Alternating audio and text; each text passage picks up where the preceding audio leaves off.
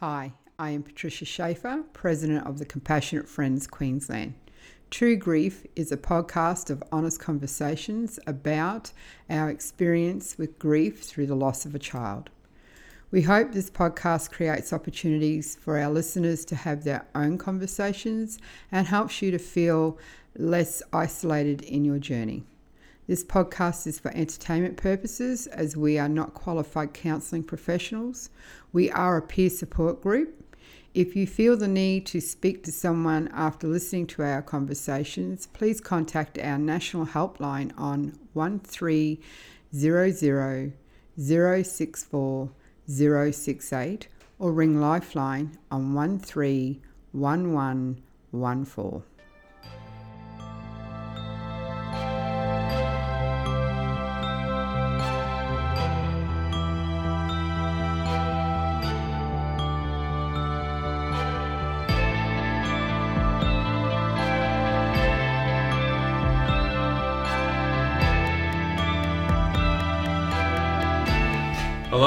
David Murray. This is the True Grief podcast number one. With me, I have Trish. Hello, Trish. Hi. And Tina. Hi. And we're going to be having some honest and frank conversations about grief. All of us have lost someone very close to us. I've lost a child. Trish has lost two children, and Tina has lost a sister. Trish, you have some questions for Tina. Yes, well, I've got some questions for all of us. I think this is relevant to all of us. I want to say thanks for giving us the opportunity, Tina, to have this honest conversation because part of this for me is I can't sit down and talk to my children because I think they're too scared they're going to hurt my feelings. Mm-hmm. And I often think maybe they've got things they want to ask me, but yeah, yeah. Um, again don't want to ask. So I have some questions. I hope we can get through them and and see where it goes. So I think the first question I've I've been curious about is how um, do we perceive the world and how the world perceives us in the depths of our grief.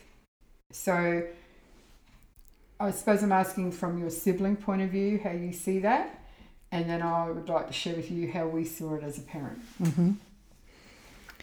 I think. Um, do you mean in general, or or as how how did I perceive my parents and, and mother?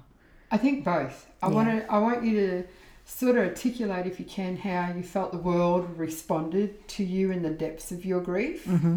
like as in a general society. Yeah. And then how your parents how your parents um, responded to you um, in your grief. Yeah. Okay. I think really to answer that that question, it's really important to give a little bit of context mm-hmm. because um, my sister was the result of a domestic homicide. She died as a result of domestic homicide. Um, it was a very, very public, well known case in Sydney, New South Wales. So, in terms of how the world responded to me and us as a family, um, was probably very different than a lot of a lot of people would experience um, having lost a child like you or or a sibling, um, because although although the the way we lose our loved ones um, doesn't change the relationship that we had with those loved ones. It does add a layer of complexity to how we're able to process and grieve and uh, move through that challenge. And because we were dealing with a homicide, um, a missing person, and um, a criminal investigation, that added a whole nother layer to um, how we could respond, how we were um, allowed to respond, because there were certain things that we as a family working with police were allowed to say, weren't allowed to say, you know, things like that. So, um, and because it was very high profile media case, there was a lot of media intrusion in our lives. So we had to be very, very mindful of our grief and how how and when we grieved, which was very unnatural and uh, added a very difficult layer of complexity to the process. Um, and so, you know, publicly, there's the public face. We call it like me particularly, but but our family called it, you know, the mask. We we put on the mask to go out in public. Um, I was a single parent of a, one, like a biological child. he was seven at the time. I then took on uh, custody of my niece, who was three. Um, so, my sister's child. So, generally speaking, to answer your question, to get back to the question, the world saw me as Jodie's sister. Yep. The face that was on the news, uh, that beautiful woman and child who was plastered all you know all over the news for weeks and weeks and weeks and months, you know, trying to find, um, you know, the killer, trying to you know apprehend the perpetrator and you know how she died, why she died, you know all those questions. Um, and we had a custody battle, so the press were you know, at, at oh, every court appearance. And, you know, so it was very, um, the world at large responded very positively, like very positive is probably not the right word, but with compassion. Um, I we would often say as a family that having lost Jody in a homicide situation, um, we had seen the worst of humanity. You know, we were witnessing and being party to the worst of humanity and how how badly that can go and how wrong that can turn out. But on the flip side of that, we were also privy to the very very best of humanity and and how how the world at large responded to us um, as a family. Um, I, I, I can honestly say, without the support of very key people, I don't know that I would still be here today. Okay. Um, um, the love and support and compassion and empathy that we felt wrap around us as a family was incredible. But when you drill down into the individuals within the family, I was Jodie's sister. And therefore, somehow, the perception was that my grief could not possibly be as profound as my mother, as my niece. Um, and whenever people would see me, greet me, hug me, show me compassion. I was always met with, but how's your mother doing? Mm. It was, you know, really sorry to hear about your sister, but how's your mother doing? It must be devastating for her. And whilst that's true, and whilst that is, um, it like sits in my heart, and I, you know, as a mother myself at the time, I I, I, I, I couldn't conjure being in her position. I just, I cannot fathom. I cannot, I don't ever want to have to find out what that feels like to lose a child. Um, but at the same time, it was very, very dismissive. I felt very unseen, um, very dismissed. Yeah. Um, And over time, my role in my sister's life diminished very um, it diminished to it, almost like there was no relationship with my sister. It was, I now am my niece's mother, or I now am, you know, my mother's support, or, um, okay. um, yeah. So you felt lost in that process. I, I felt lost in the process. Not de- not a deliberate, callous, um, we're just going to cut you out kind of way. It was, and rightly so. Like I, I, I, I, I really don't want to come across like there's any, um, and animosity is probably not the right word, but I, I have no ill feeling towards my mother at all. Like I, I, I'm not saying that, or towards other family members or my niece, like nothing like that. I guess what I'm trying to articulate is that in our society, we kind of bow to, you know, there must be levels of grief. And a parent losing a child, like that's up there. Like that is the pinnacle, that is the top. Yeah. Um, and then, you know, kind of all other relationships, you, you know, come come under that, I guess. And and again, as a parent, I know what it felt like losing Jody, my sister. Yeah. I I can't even imagine what it would be like to lose my son.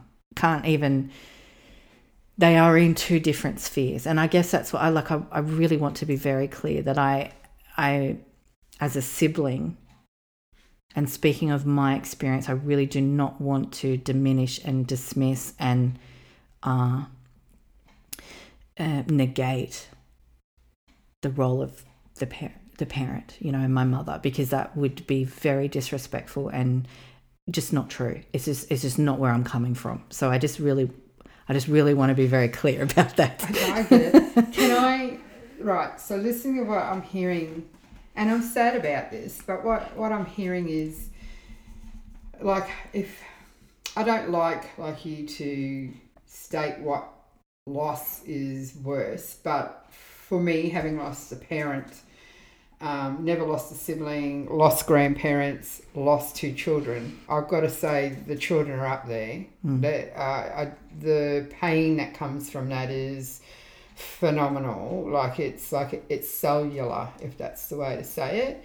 Um, but from what I'm hearing of this conversation, which is, I suppose, one of our fears as parents, is that they don't see you equal to us in your grief when when your sibling dies. Mm. If that make is Yeah, that what you're that, trying that to? would be yeah, that would be a very accurate Yeah. description. Yeah. And I got to say, as a parent, until I came to TCFQ, I knew that my children struggled. Um, I always felt like I supported him to the best level I could, and there was times when things were said. Like my daughter once said to me, "Oh, where's your golden child now? Hey, where is he now?" And it's like, "Hey, hold on, you're all equal." Yeah. Um, so it made me realize that even in my grief, the kids put themselves into a pecking order, I think. Yeah. Because he was the eldest. Yeah. So he was firstborn.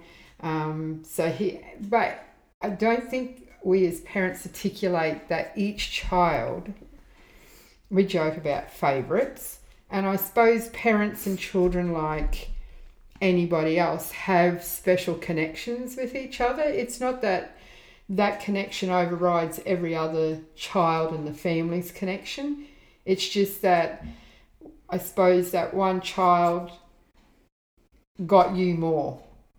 They got your genetics more, or they got your sense of humour more, which was the case of Eric. Mm. He was very similar to me.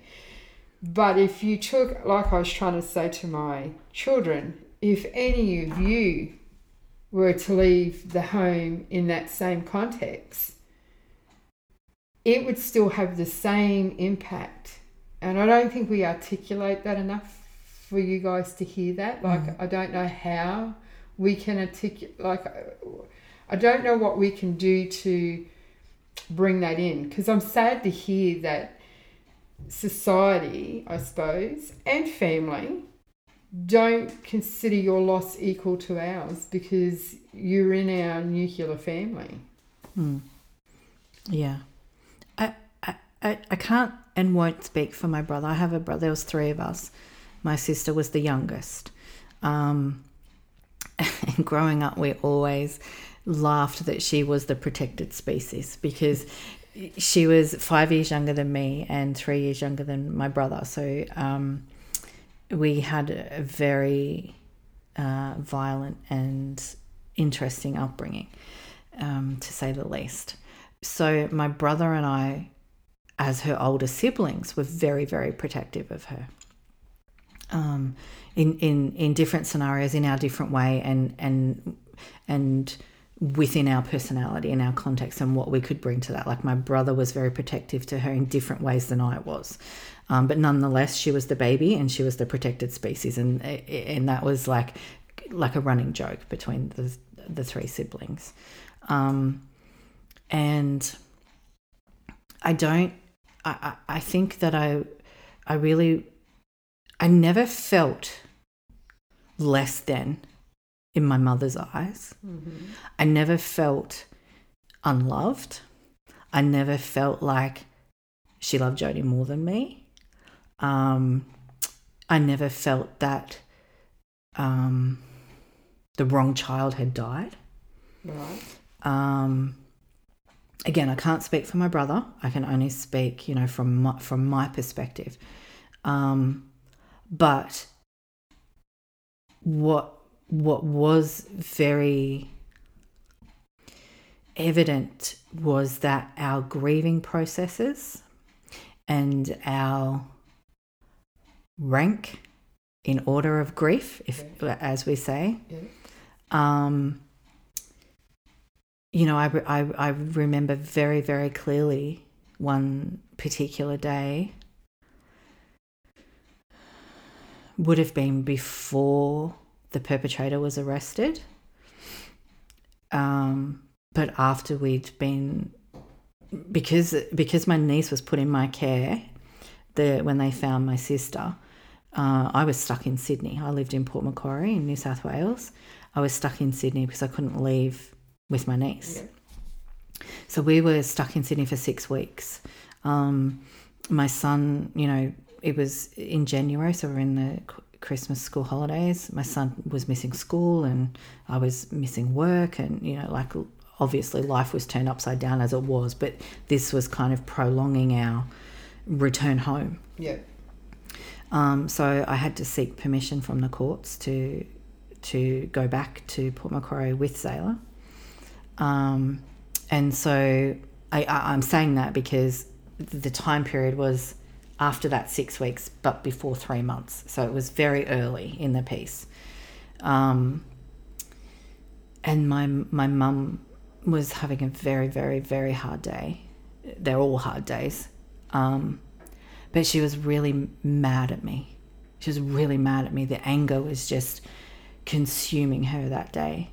And unfortunately, I just happened to be the uh, the one that was in front of her. Um, and she was so mad that I was going to work that I could get up and put on my happy face, take my kids to school and daycare, and go to work all day and be happy and smiley and communicate with the world and and then come home and you know you obviously don't miss her or don't mm-hmm. love her as much because you can do that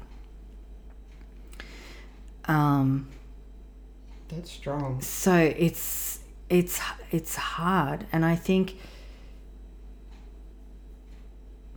i think it doesn't necessarily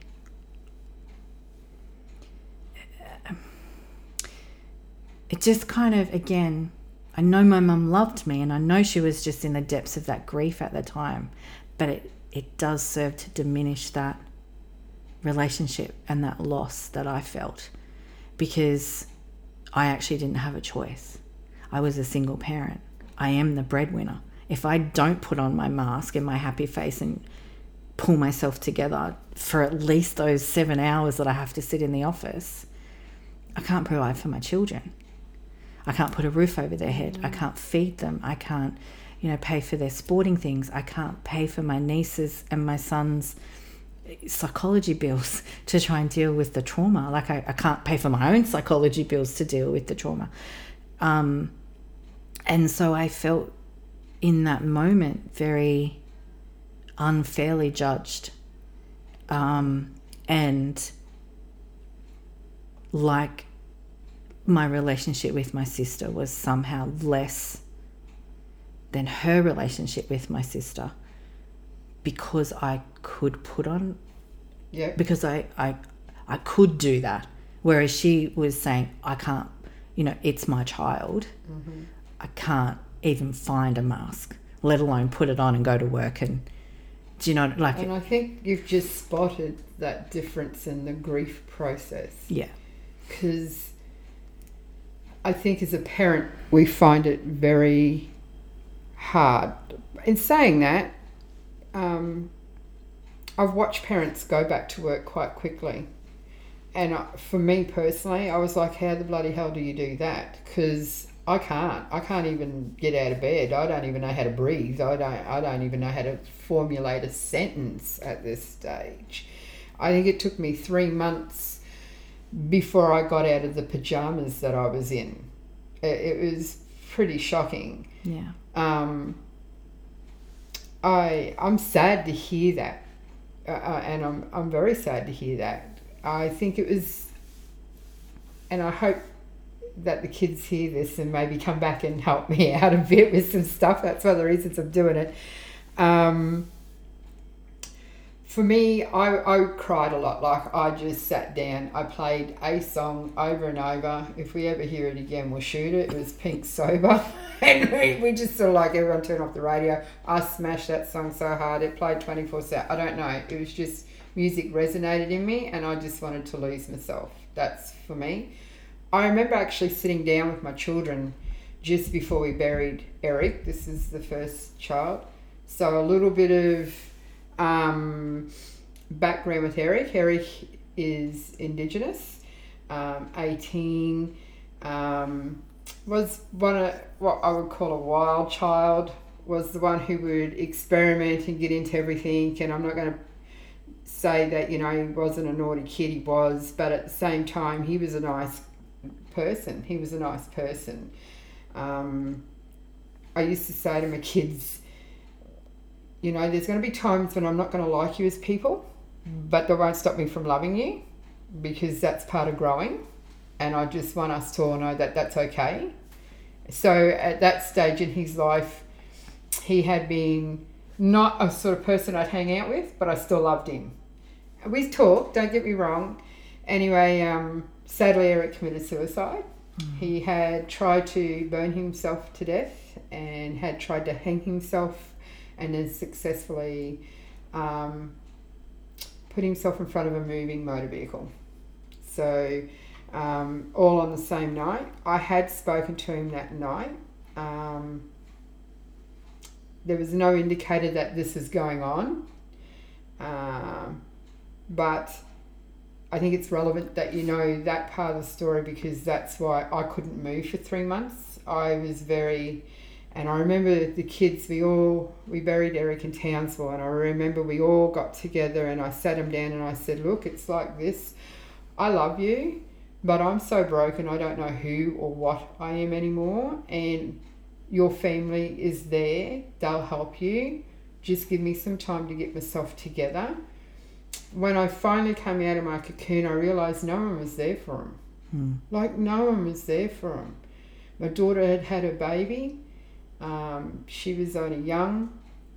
I thought there would be more support. Her friends helped her more than actual family, if I'm going to be honest. But she barely scraped through that. My poor 12 year old son at the time, who's now my baby and 24 and doing well, um, he had to live with me crying and listening to Pink Sober over and over and over. I mean, I nearly put the poor kid in an institute just doing what I was doing. And he later told me he thought I was an alcoholic because of the way I was crying and mourning. he had a friend whose mother was an alcoholic, and we appeared to be similar in how we would be acting. So Mm. he assumed that I was drinking, which mortified me because I don't like alcohol and I don't drink. Not to say that I have never drunk, but yeah. Um, and I learnt that he used to stand in his room with a knife to his throat because he couldn't hack the way mum was. And because I had sat down and said, Look, I just, I'm checking out, I thought there was more support. So that hurts my heart to know that when they needed me, I couldn't be there. And what hurts me and upsets me is the people I wanted to rely on couldn't be there. And I understand that I'm not trying to diminish their pain through the loss of um, Eric, but it was us as a nuclear that lost a piece of our cell, if that's the way to put it. And I thought the rest of the network would come together and do more. I think the expectation was more, especially as a parent, Mm. um, to rely on others. So for me, the world was not stopping and it was very cold. People came and said their sorries. I hate the word sorry. Um, and, you know, they'd use the things like move on and time to grow and, and, and I get it. People are stuck for what to say because it's the un, it's the ultimate um, worst case scenario for people is is the thought of losing a child.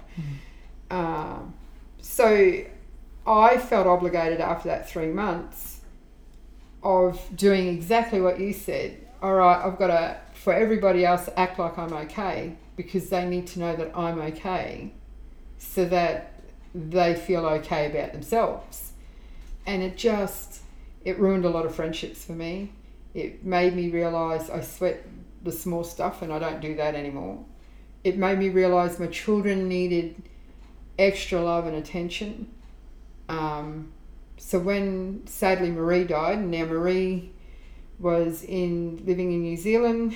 Um, she was a backseat passenger in an illegal drag race. Everyone else survived but Marie. Mm. Um, as I say, friends don't kill friends. It at the time that she died, the laws in New Zealand changed um, for such activities, and so Marie was plastered all over the news as the first case to be set forward in New Zealand, and that was pretty shocking. No one prepared us that when you get off the plane, she's going to be on newspapers and on the TV, and you're going to see the crash site and you know, and let's just keep on rolling on with everything. So, and I only, that was very small compared to what you would have went through. I found it invasive. Mm. It's very Um, invasive. Yeah, where I feel others felt that it was a moment to let her shine, but I'm thinking it's shining for all the wrong reasons. Um, but I was very aware at that stage about my children and how we needed to just um, let them know we were there because I learnt so hard the last time. Um, it was sad because we're a blended family. So Marie and Alex are my husband's two children. Eric, Sky, Michael are mine.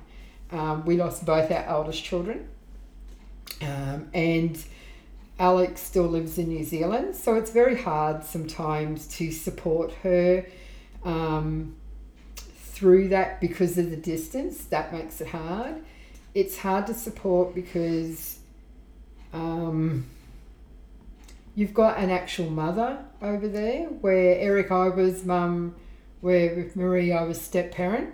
So that that's a whole nother dynamic to stuff. I felt like I didn't have the right to cry for Marie or um, or have a say in anything because she wasn't my child. So I just went into support mode of my partner. In saying that, I was very aware again that we've got children Alex has other siblings. Um, so it was making them feel supported as much as I could without overstepping my boundary, which made it difficult as well. Over there, I don't think the world cared. Again, I think, how do I put it? I feel like the world, whether you lose a child, your dad, your mother, your bra- brother, I suppose, um, it's it's all the same. Grief is grief, is how people put it. Sadly, I've got to say there's levels in that. Um, like I said earlier, I've lost a parent, I've lost an uncle, I've lost my nan. I was very close to all of them, but none of them, none of them affected me like losing our two children at all. Um, so for me, I um, I find the world is very caring, but I feel it's more through that is what is expected of you to be like. Um, because that's what society does. So would you say it was caring to a point? yes. There's a limit to the amount it, uh, the world can care. Yeah, we don't we don't want to care for you too long because if something else happens to you or and and I felt like that with Marie. Oh my God, we sucked it. You sucked it out of us with Eric, and now you've got a second one. Oh, okay, rightio. Well, all right, we'll do the obligation. I'm not saying my friends and family um, were not supportive. Please don't say that. I'm saying in in the broader community though, it there is that level of expectation that it's we do this these oh how do you we turn up. We turn up at the funeral you know? We'll tell you that we're going to be there if you need us and all the rest of it.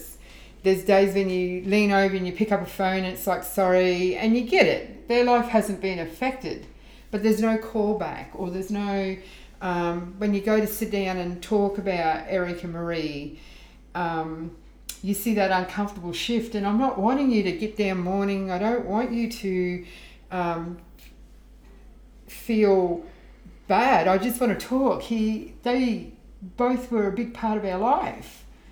I can't just turn that off because it makes you uncomfortable and that's where i think society stops. Like we've done the funeral we've done the you know year. Everyone tends to base this stuff around a bloody year and so now I sort of feel like, you know, this is where we stop this.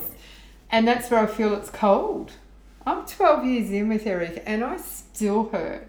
I, I, I remember getting through my year, that first year, and I thought, whoa, you've made it through the first year.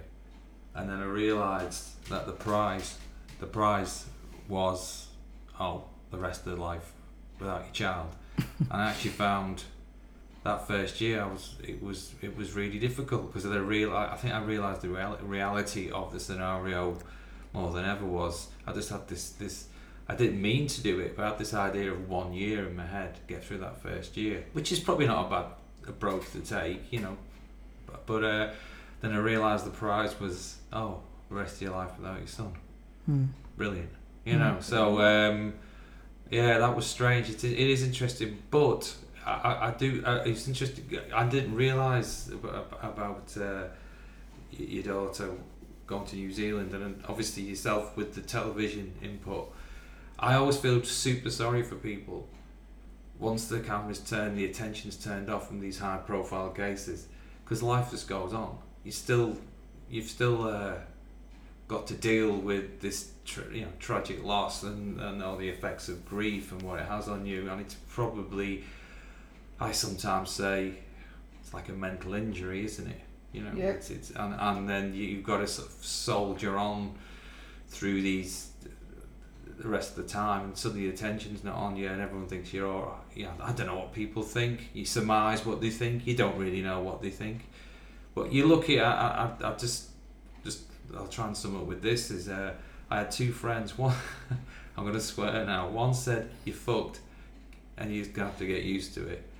And the other one said to me you're gonna be like a cat that's being hit in the head with a hammer. And I think both of them are kind of right in a way. But I, I, for me, I wanted someone to tell me how to recognize how bad this situation was, because at least then I, I knew where to start. yeah I articulated it so well. Yeah. I'm sorry for laughing, but Yeah, it's that's pretty spot on. yeah, What I wanted to ask, like I'm looking at, I'm listening to us as parents, and Dave, you've got a daughter. yeah. Um, listening to Tina and just sitting here listening to us about how what we're saying, what is the aftermath like for you guys? Has your daughter articulated anything at all herself, like how she feels two, three years after the fact? Uh, I don't want to talk for her. No. for one. Um, I, she was very supportive to me and her mother. I mean, she had to mature very quickly, which I always feel sorry for her. And I think now she she's almost been a, a, an adult of almost as the age of a, the wisdom of a middle-aged person in a young person's body. So therefore, she finds it quite hard to relate to other people's um, moaning about not getting, you know, having too much study. Like Oh, she, yeah. she went to university and finished all the study, and she she just didn't understand why people were getting so wound up over, you know, final exams and stuff. She was she's got so she's got this kind of um, I don't know. Um, Maturity. yeah, maturity that sometimes puts her outside of her peer group, you know. But um, it is interesting. I don't know. I mean, I think time will tell. I think we're quite quite too close to the situation. Yeah. I mean, I think I'll find out when she's a bit older how well or well or not well me and my wife did it. But I suppose one thing as well as to say is we're still together, me and my wife, which you know there's a very high rate of divorce for people that lose uh, children, which is you know good. Um, that that good sounded too forced then. Uh, no, it is good.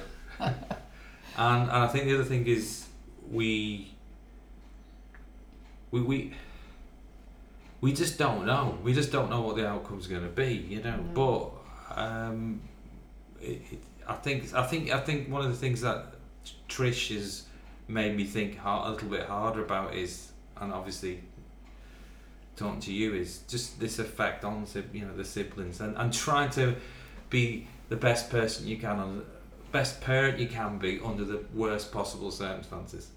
And if you can try and do that that's what I've tried to do. Now again my daughter will be the better judge than that. And some days I haven't done it with some days I'm good some days I'm alright some days I'm terrible you know I'm just not I'm not a great and some some, you know particularly um, when you go off you're angry you know Yeah. it's it, it's you know I'm never angry at her I'm just angry angry at the world you know Can I ask, what is it like for a sibling to watch that parent when they're having that? Like, I took a sledgehammer and went for gold in on items in the household, and and you know screamed at my tree a fair bit in the front yard. And um, how does a sibling rationalize all that and deal with it while also having their their moment?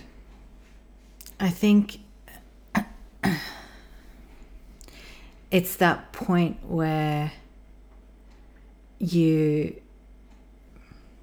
I'll speak for me. I won't speak for the rest of the world. Um, you realize that you have to step up in this moment because and I think some of that alienation that that we feel as siblings we do to ourselves as well Right. you know that that oh you know i heard about your sister but how's your mother doing we kind of do that to ourselves as well like yes i'm hurting i lost my sister but oh my god my mother lost her child and she's not coping right now so i need to be there for her i'll put my pain aside because i need to be there for her um, and i I don't know whether I want to say luckily. In my life, I have had a lot of tragedy, trauma, not tragedy. Um, I've kind of realized that those life events were getting me ready for losing Joe because it was the most traumatic experience and still is of my life. So, because I had already experienced so much trauma through my childhood and, and, and adolescence, I had already learnt, rightly or wrongly, how to compartmentalize my my brain Mm. and how to um, it, you know put things in the box and put it on the shelf you know put the mask on so i can go out and work. Um, uh, put my needs aside so that i can be there for my mother. Put my put my feelings towards my sister's husband aside so that i can support my niece and make sure that my thoughts um, and opinions did not colour or interfere with her process. So I've got to ask, at what point did you allow yourself your process? Uh, I was five years in, um, and I suffered what society would normally term a, a, a breakdown. I had an absolute, complete collapse because I had been operating outside my threshold for five years and not honoring my process. Mm. Um, and so when it came, when it was time for me to face that and and process my grief and my trauma, my brain had got to the point where it just went, you know what, enough, enough. We can't. We're not doing this anymore. No. we're shutting down. Um, I the the the day that I finally uh, got help. I won't say sought help because I I didn't because that was weak. Um, and my my upbringing had taught me that speaking up was dangerous and asking for help and asking for your needs to be met was dangerous. Um, I I had in my house I had an ensuite. Trying to get up and get ready for work one morning between the bed and the bathroom just to have a shower and get ready for work. I had six panic attacks, Wow. full blown, on the floor, chest crushing panic attacks because I, I couldn't leave the house. I couldn't make my brain work anymore. I couldn't find my mask to put my mask on anymore. Um, I spent the day pretty much in the fetal position, just, just rocking backwards and forwards on the floor. My 11 year old son, who would have been at that point, 11 or 12, just sat with me all day and just had his hand on my knee. Um, he had injured himself. He plays soccer. He had injured himself, and I had to take him to the hospital to get an x ray. And while we were at the hospital getting his cast put on, I had another panic attack. Um, and they were so they were so severe that the nurses thought I was having a heart attack. Wow. Um, and and they they then whisked me off and hooked me up to all the machines and um, it was a really difficult day. It was a really difficult time, but I kind of I kind of am, am grateful that my son broke his arm. I know that sounds ridiculous, but if he didn't break his arm at training, I would never have been in that hospital scenario and had that panic attack. And then from that, I was then diagnosed with PTSD. Um, and once triggered, my symptoms were, you know, obviously chronic depression, anxiety, and borderline agoraphobia, which is why I was having so many issues getting out of the house and leaving the house. Um, and I remember through that process, of of recovery, my my niece would often say, "Oh, mummy, your brain is so broken. Oh, Here, here's your car keys, mum." um, oh. but so to answer your question, that's how I had to face up to my my part in it. You just burn out. I just burnt out. I just was operating outside my window of tolerance for far too long, and my whole um, nervous system shut down. Do you know what? My daughter, she probably have pink fits when she listens to this, but we're a very open family. That's the one thing I've got to say from the death of both these kids. We were already an open family, but and we were honest. But you know, there's certain things you don't say. I got to say, for us, we've grown into we'll say anything. And Sky was not a crier. She wouldn't say his name. She wouldn't. That was her way. I'll just pretend this never happened. He never existed. It created such drama between herself and I because it was like I'd go to talk about Eric.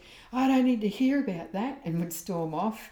Um, it just it was very hard. And then I think for her, she had my grandbaby, not so much Nevaeh, but the next one, Rhythm, and she started crying. And she's like, I don't know what's wrong with me. I cry about everything. And I said to her, I think you're healing.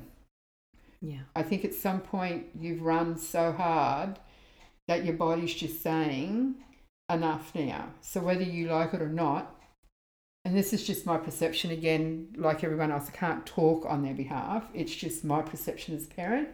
I truly believe that is when I noticed her grief having to come um, to the surface and to be dealt with. And it was her body's way of like, you know what, whether you like it or not, you're going to cry. So she would cry over ads. They used to make fun of me, and I, I'd sit there and say to her, Oh, I see you're having a moment. And this is how bad my daughter is. If I started crying in her near her, she would get a broom. She literally got a straw broom one day and patted my back and was looking at the ceiling, going, Are you okay over there? Is everything all right? And I'm like, Just go home. you know, like, I'm going to have a bit of a breakdown here. Okay, all right. Love you, mum. See ya. To the point where I said to her, Do I need to get the broom for you? you seem to be having a good whack at this. You know? Don't make fun of me. And it wasn't. I was trying to explain to her that this is what happens. Yeah. And it's you've re you've reinforced that for me as a parent that you're not so quick to get to that point, I suppose. And I think siblings, and this again, everybody is just my perspective. I think siblings are like the men. And I say that because I find the husbands tend to put on that mask. I'll go to work. I watch my husband get up, go to work. Our life had changed. I'm going to work. He flew in the day before the funeral because I've got to go to work. You know, and I'm sitting there going, well, um, mm, uh, just, yeah, you know, right up to when we buried his dog, got to go to work. You know, worked up right up until just before we got to get on a plane. I'm fine, I'm fine. The day I found out he wasn't fine, I came home to a lovely bonfire of different things in the front yard, and I'm like, okay, we've hit that that point. Uh, I find that I don't know. I'm I Dave. I'll look for your perspective on this. Like I just find that you tend to, as from my perspective, men and the siblings, be it boy or girl, tend to I don't know step back and think that they just can soldier on and don't whether they they put that pressure on themselves which is what it sounds like to a point um where i don't know why us women tend to go well here we go here it comes. Like we still put on our face we still go out but we tend to i don't know nurture ourselves a little bit more and I am gonna be um, stereotypically male now. And Go on. Back on data. Across the general population, males and females, probably there's gonna be they're probably gonna react to it very similarly. But you know, there's gonna be a lot of similarities of how you react to to, to any sort of dramatic, life changing event. Uh, I wouldn't want to speak for all men. I think I reacted differently. Um, I think the anger maybe manifests itself more in men. I think you have to do something about that. I'd say with some confidence, the anger. I'm not saying women don't feel angry. It's just that we, we can access that anger quicker. It's there all the time anyway, with you know, you know, because of testosterone and things like that. Um, as I, I think me initially, I think my daughter was a stalwart for us, and then probably my wife afterwards. Um, I'd say she's a bit more stoic than me, um, and we have different ways of showing it, you know. But um, yeah, I don't know. I I I, I I'm probably not the, the, the typical man that way, you know. I I um uh, I I I probably had to pack in work. I was surprised when it. Oh yeah, I was probably surprised when I had to pack in work. I was surprised. I was mm. surprised. I don't know why. I don't know why. As to think on it now, I was surprised by. I didn't know what to do, but I knew it wasn't working. I won't go into where I was working and stuff like that. I just I can't be bothered with all that. Um, but um, yeah, I had to pack in work, and I did feel some responsibility then. Yeah, I probably did. I felt I was letting the team down. I remember thinking, "Oh, my wife's going to work, my daughter's going to school. You need to go to work," but I couldn't keep it up. You know. Yeah. And I think it depends on the workplace. I think it depends how you're treated in the workplace. I think it depends on um, my daughter's school was very supportive of her. You know, uh, and that's not always the case. Um, wife, I don't want to give too much away. She works with people who had an intimate understanding of what she was going through, which really helped her. Which you know, Compassionate Friends Queensland, we we have this peer to peer support, which is what's about. My, my wife work environment is similar to would, that. Would, would would have had that in there, yeah. Um, so you know, I, I probably gravitated to to to men that had been other been in, in very difficult situations in their lives that they had a sense of dose of reality about them. You know, I, I, found myself very impatient of anyone who I still do. I still am incredibly impatient of anyone who, who's not dealing in, in reality. You know, and if I'm wrong, I'll apologise quickly. I don't feel that that thing of pride now that I don't have to apologise, you know, and all that sort of stuff. A lot of stuff's been. It's like an acid. My friend said to me, "It's like an acid bath. You get stripped of all this, and you edit your friendship. You do as well. so. It's do. an editing process, mm. and I think you feel bad initially. Uh, and you get angry because you feel bad for doing it, but you just have to realise. And I, again, you know, another friend said to me, "Look, you need to surround yourself with people that are going to give, as opposed to take from you." And that was a good piece of advice because you, you, you, some people in life just do do demand a lot of your attention. Uh, that's fine if you're working all right, everything's going all right in your life. That's the dynamic that's been set up. But the whole table's been tossed over, hasn't it? Do you know, in your life, yeah. it's been tossed over, and every, all the cutlery's on the floor. As an analogy, this, this analogy, I'm going to stretch out till it wears itself out, and eventually you know, you've got to pick the table back up and rearrange the table. And bits of it are broken, you know, bits of the cutlery are broken and stuff, and maybe the cups are chipped, and that's it. And some yeah. people don't like that. Well, tough. Yeah. There's nothing we can do about it. We we do none, none of us asked for this. Um, but I think it's I think it's getting through realizing that quickly and moving past that. That that probably helps. That probably helped me. I probably I probably had enough of a personality type that allowed me to say, well, you're probably not a particularly nice person, so I can quite easily cut you out of my life. Now, I've, I, have I've been, I've heard people talk. They find it incredibly difficult. If you're very amiable and very, what's the, what's the word I'm looking for? Um, you're very, um, you got a nice personality. You don't like ups- agreeable, agreeable, agreeable personality, and you don't want to fall out with people. Well, if if you're it's very, very hard. You're now thrown into a situation where you're probably going to have to fall out with people, really. Yeah. And it's incredibly difficult because you're not that way inclined. Yeah. I've so, got to ask a question here, just thinking. How did you find your friendship. Like listening to us, we, we're saying, oh, we've had to go through friends and do this sort of stuff and that sort of stuff. And I just want to quickly point out before I get you to answer that, Tina, I've realised you're coming from a single parent family. Is that Mhm. right over there? Yeah. You're still the the you're both the biological parents of your child, and I'm a blended family. So the thing with um, me and my family was because I'd gone through with Eric previous when Marie died. I think I stepped in with my husband and said, "Hey, look, I insist."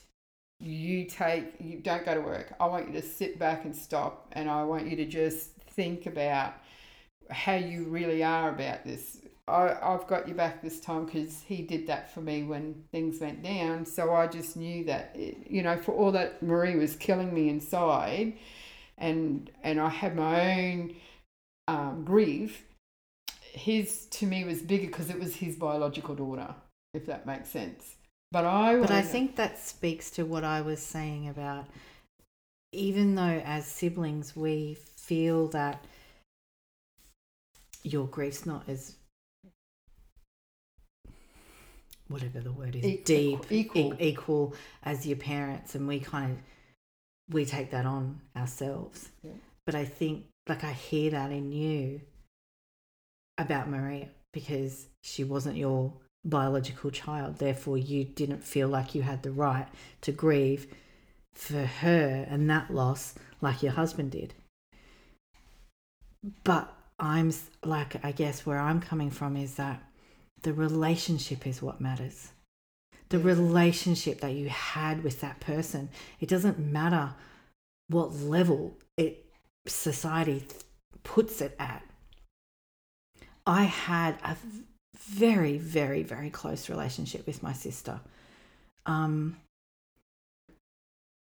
our parents divorced when she was only 18 months old. You know i we were a single parent family. I was the eldest sibling. You know i didn't raise her obviously i'm not her parent but i was in a very protective nurturing um, role in her life and that continued right to the point where you know her life was taken.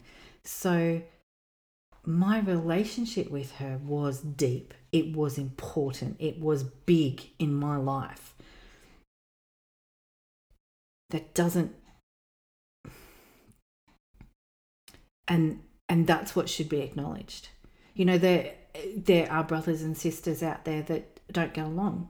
Yeah you know yeah, oh. that that you know if their brother or sister passed away then it's like "Pff, okay whatever i haven't talked to him for 20 years who you know Oh, we'll go to yeah. the funeral because it's the right thing to do but you know there's no relationship there. And i think you had a relationship with your stepdaughter.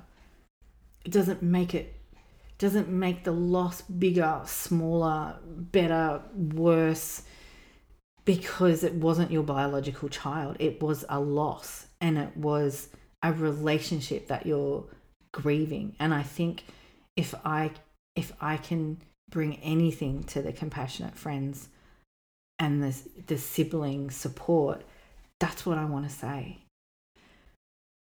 We as children know that our parents are facing their darkest darkest day. But that adds to our grief because we can't fix it for our parents. Mm. we can't bring our sibling back we we can't celebrate mother's day anymore because that breaks mum's heart because there's one child missing. Um how do we do christmas? How do i do that for my children? You know how how do i keep normalcy alive for them when my you know my heart's breaking when my mum's heart's breaking when none of us want to do it but we still have these two innocent Christmas. people that Yeah. you know that still need to have birthday parties and christmases and you know celebrate wins and like it the relationship is what is important and and, and i think yes how they die matters because it adds that layer of complexity. But who they are and what uh, what role they are to you is of no never minds when it comes to the relationship that you have with that person because that's what needs to be honored. And that's what that's what you grieve. That's what that's what you've lost. Regardless of how the loss happened that's what you lost I get what you're saying. I, I look I look at that now and I miss her very, very much actually. I sit here and think like when we're talking to you and and I think to myself, you know, I pictured her, she was a great photographer. So I, I pictured her for all that she was going to be a fashion beautyista, beautician, fashionista, whatever it was. I always said I could see her in Paris being a world top photographer because she just had an eye for detail. And um, I sit here and think about where would she be, what would she be doing. My son was very adamant he wouldn't be a dad, never wanted to be a dad. So I often think, would you have had a child by now? Would you have found the right person? And it's those moments I feel those connections, but it's also in those moments I feel so separated from my kids and my husband because I just, um, my perception of who they would be, I've never talked about what they thought they'd be. Hmm. And having this today, I think it's a conversation I do want to have. yeah Yeah. And I think too, um, I think that will differ depending on which child you have the conversation with, because uh, my sister was pregnant at the time she was murdered. Um, she was twelve weeks. She had had difficulty and lost a, a child probably about 12 months before and it was a genetic thing um, and so she was very scared of this pregnancy because potentially it could have the same issue and she had to have lots of different tests and you know one thing and another. So um, she was murdered on the saturday and the, the monday that next monday was her 12 week checkup when she was having her uh, amniocentesis and all of the tests on the baby to to check and see. Um, and that was such a big part of her and her life and obviously she was pregnant. Now my my mother grieves a grandchild along with her daughter. My brother and sis uh, my brother and I haven't actually done that. Um whereas I honor my mum's right to I, I'll be honest I think it's a little weird um, but she has named the child. She has given it a birthday, which you know was the due date, and you know celebrates her birthday, and you know all that stuff, um, which is her right to do. Um, and I sit back and kind of support mum in that. I don't join her in it, but I support her in that. Whereas my brother finds it very weird and strange and um, confronting, Yeah. and is is quite judgmental of mum doing that and doesn't want to hear about it. Doesn't want to see you know birthday posts on Facebook or you know, and he's very vocal about that to mum. Now. Dave, Dave was uh, was interested when he said, you know, that he and his wife are still married because a lot of people get divorced. But I think I think that divorce rate and you know the separation in families is is not just because oh it's it's hard for a husband and wife to go through losing a child. Of course, yes it is. Like no one's saying That's that. But it's so easy for us to judge someone else's grief process Yes. you know to sit back and think well you're not doing it right and you should be doing this and you should be doing that and this is how i'm doing it why can't why can't you do it this way and why can't you support me this way and what you know why why has my husband locked himself in the shed, you know, for the last 20 weekends in a row and he's not there for me and this, that. We're too busy judging. We're too busy um, being self righteous and judging how somebody else is processing their grief instead of supporting them in their grief. Oh, look, I agree with that 100%. It was weird because we're a blended family, neither of us had have children ourselves together Mm. with me and Mick, um, well, Mick and I. And, um, and I remember when Eric died, I went over to his biological dad's place and we sat out the backyard and we held hands and we were talking because he was in um, my life and Eric's life up until a certain point and then we separated, right? So it was me sitting down with this person and although we still share a child together, it was for me it was a goodbye. Our story's ended. She is old enough that I don't need to be in your life. I don't you don't need to be in mine. Um, and then we walked off. I later found out that people were like, oh, look, they're going to get back together. Isn't that lovely? And all the rest. But I was happily with my partner. I was just doing a memory walk of my child with the person who was there, who happened to be the biological dad. The same with my husband. He had to do that journey with the biological mother of Marie. Mm. And I understood that. But you know, there was all that undertone, oh, look, they're going to get back together. And there's all these pressures. And I just think to myself, it's a process. We're just trying to process what the bloody hell has happened to us here. Mm. I don't see a, a map, people. and if you've got one, can you please share it? Because we'd all like to see that one.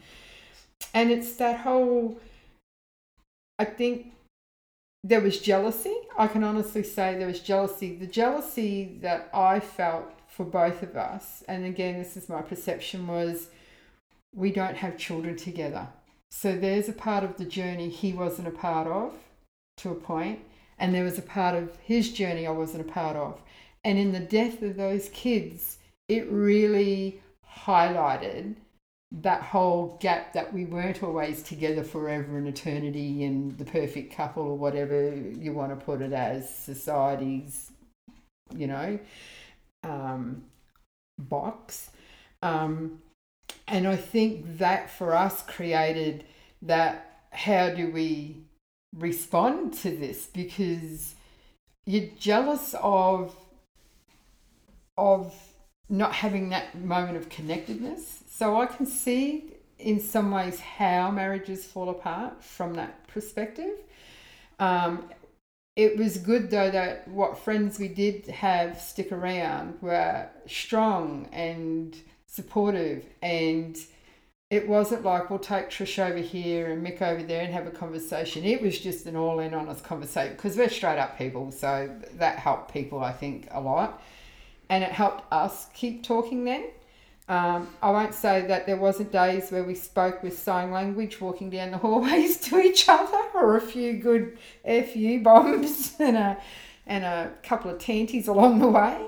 But um, I really can see how, and then I think, how did the kids see that? Did they see it's that as we fighting and we're fa- falling apart and we can't stay together? And oh my God, here comes the next layer of loss. Yeah. Because when the coroner rang me, um, the coroner's office rang me when Eric died. One of the first things they said over phone to me was, you know, sorry about um, the death of your son, blah, blah, blah. By the way, be aware that 99% of most marriages fail through the death of a child. And I remember screaming at these people. So not only you effing telling me I've lost my kidney, you effing telling me I'm losing my family too. And I hung up on them. Like, I don't need to hear that. So I often wondered how did this how did my kids see that dance? Because we were just trying to respect each other's grief and feel those feelings without putting it on each other, which clashes, whether you like it or not, it clashes. I often wondered how did the kids see that on top of everything? Mm. I I was just going to try and tie a few things up you don't mind, Okay. and a little bit of pushback um, is first of all, I know you're not, you might, you're not saying this, Tina. I don't believe you're saying this. Is obviously I realise that my marriage has stayed together is is very fortunate and I'm very grateful for it, and I'm not. I realise how precarious it is, and I would never infer that people who don't are somehow less. No. you No, I don't- and, and, no. and I, I, I don't. I've never, never really felt that. I'm just. Um, I'm, I'm being genuine there. Uh, I think the second thing is about how people behave. You know, there's a left and right of arc, and what I mean by that, there's a range of behaviours that we have to, we we can, we're going to have to tolerate from the other person in in the, in the relationship.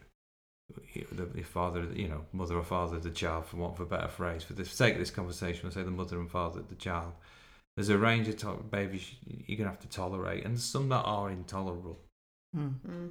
and I think we have to accept that. You know, I, this and, and I think if you want to call that judgment, then yeah, I suppose it is. And I think that you have to be the biggest judges. I, you know, I try and judge myself the, the harshest on that.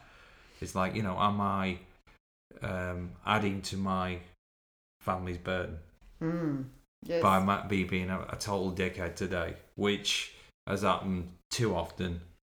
You know, I'm not gonna pour. I'm not gonna sort of pour myself over, uh, um, pull, myself over the coals over this. You know, it's the bit. You know, but there can't be too many days. If we have seven or eight, nine, 10, 12, 13, 14 days in a row like that, then I, I might be getting the divorce papers. You know, I mean, it's it's it's it's it's that's all I'm trying to say in the matter. And I think what's the other interesting thing is I've noticed it's, it's an aside.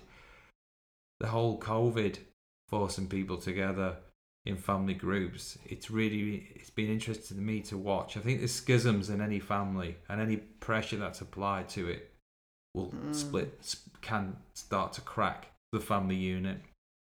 This COVID, some families have, have become closer together, and other ones have actually Just it's bro- it- it- apart. broken them apart. Yeah, or they've recognised their gaps. yeah, yeah, yeah. Uh, It's put, certainly put pressure on them, and there's certainly been, uh, you know, um, things things go wrong. We'll just leave it at that.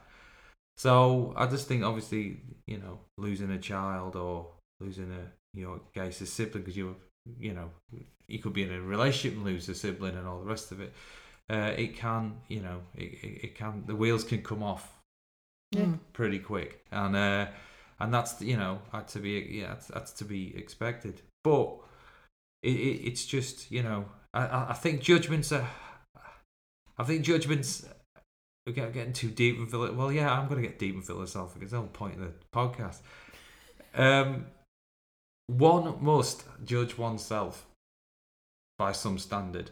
And a very dear friend of mine gave me a, it was Marcus Aurelius. He gave me a, a piece. I think it's called Headland. It's and you know you try to the, the sea's hitting you, it's crashing it uh, on you, and it hit you, hitting you, the waves are hitting you, and, and some part of you has to remain for the people around you. You can't completely lose yourself and be dissolved by this. And um, that's your aim. You might not get there, but I think that's the own aim you, you, you should be trying to, to, to reach for. Is is not to be co- co- completely apart, and I mean, and some people do, and I, I have at times, you know, I mean, I have, yeah, I've come completely apart. You know, hopefully, like you say, we're good friends. And it's interesting what you said as well is the expectation on family is there. Yeah. You have an expectation, and it's a check. You think, I'll cash that check in now for the old family. Now, I, I'm I'm talking about my direct family, like my mum, dad, Yep. siblings. Were great. I'm never gonna criticize them at all over how they dealt with that. Um, but you know, it's not always that kind. You know, I, I, I've maybe for my mum, parents, yeah, their siblings might not have been as supportive. I'm not saying that. I don't know. I don't, I've not had this conversation really with me with my mum. I don't think my aunties with my mum would have been. Um, but it, you know, it's very, it's very, very, very, very difficult, and you expect family to do more, and some family just isn't capable of doing it. No, that's and what it. you find is in life, you've found friends maybe that are who've had different life experiences or are up to it. Life's toughened them. They put it, you know, put a bit of bark on them, and they're the ones that can probably help you because they've got enough energy and wisdom, for want of a better phrase. Can I just say, it's it's the reason I brought that up. I'm, I'm like you. I got to uh, say, parents and immediate family were great, but it's like they're mourning too. You're aware of that, so you're sort of looking to go outside that circle of immediate family, and it's sad that you just learn that, like you say, you go to cash that check, and the currency's not there, and sometimes it's just they don't have that currency. It, it's that simple, and that's okay. Don't get me wrong. It just makes it a bit harder because you. I think it just proves this conversation that society has a lot of expectations, and we carry those expectations whether we like it or not, and there is that gap being a parent and a sibling, and I hope that my thing by doing this is hoping that we start conversations in the homes of people, um, friends of people, um, acquaintances of people, because none of us expected to be where we are today. Yeah. And nobody likes having these conversations, but at some point, we've got to just take it and have it. And that's where I feel this is all about for us. And and the, and the other thing as well is is you know you might have a work colleague. Hopefully, you know if if you listen a work colleague, and you, even if they listen to this, they might go, "Oh, now I understand why." Oh, I'll use Tina. I'll use as an example. Tina's been acting a bit strange this week. Oh, well, Yeah. I wonder why Trish told me to f off before or something like that. They're, oh right, yeah, yeah, that's why. And you know, sometimes you need to fess up yourself uh, and say why you're upset. Mm. I think you know um, it is hard. It's very hard. You think they should know, well they don't. And if they, if you tell them a couple of times they don't get it, then it's probably what you've probably worked out they're probably not much going to be used, much used to you anyway. So, um, but hopefully maybe employees, empl- sorry, employers will listen to this and maybe uh, start thinking about how they deal with, with people that have, have lost had a terrible loss in their life, and uh, hopefully that will do some some some good. Can I just ask Tina what, for this episode, what did you feel that you most hope the listener got? I think for me, it. I just really want to say to you and my mum, you both as parents and, and my mother, that you didn't do a bad job. You didn't let me down. You did the best that you could at a really fucked up time in your life. And we know that you're broken. We don't expect more from you than what you can give. But that said, because our parents are broken, more times than not, they're, they're our support. And when we don't want to add to our parents' burden. Um, it's it, it creates a void. It creates a, a, um, a chasm where that I I feel very passionately about, and that's why I've come to the compassionate friends to to to say to parents, nobody expects you to do this better because you can't. But there is a void.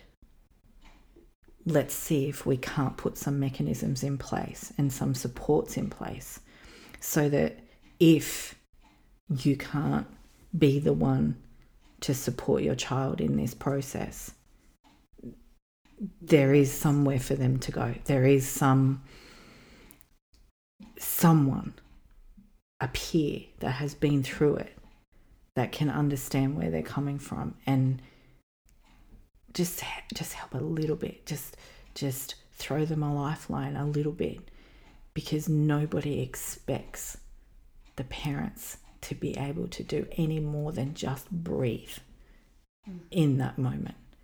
And I just really wanted to to to kind of bring that to the conversation because my mum did the best she could and I don't want her to feel like I think anything other than that.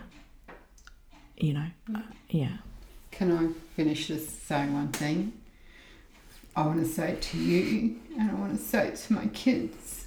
Thank you for being brave because I think it takes a lot of courage to have to watch your parent fall apart and become someone they don't even know themselves and still get up and still try and be the beautiful you. So I want you to hear that from us as parents. Thank you.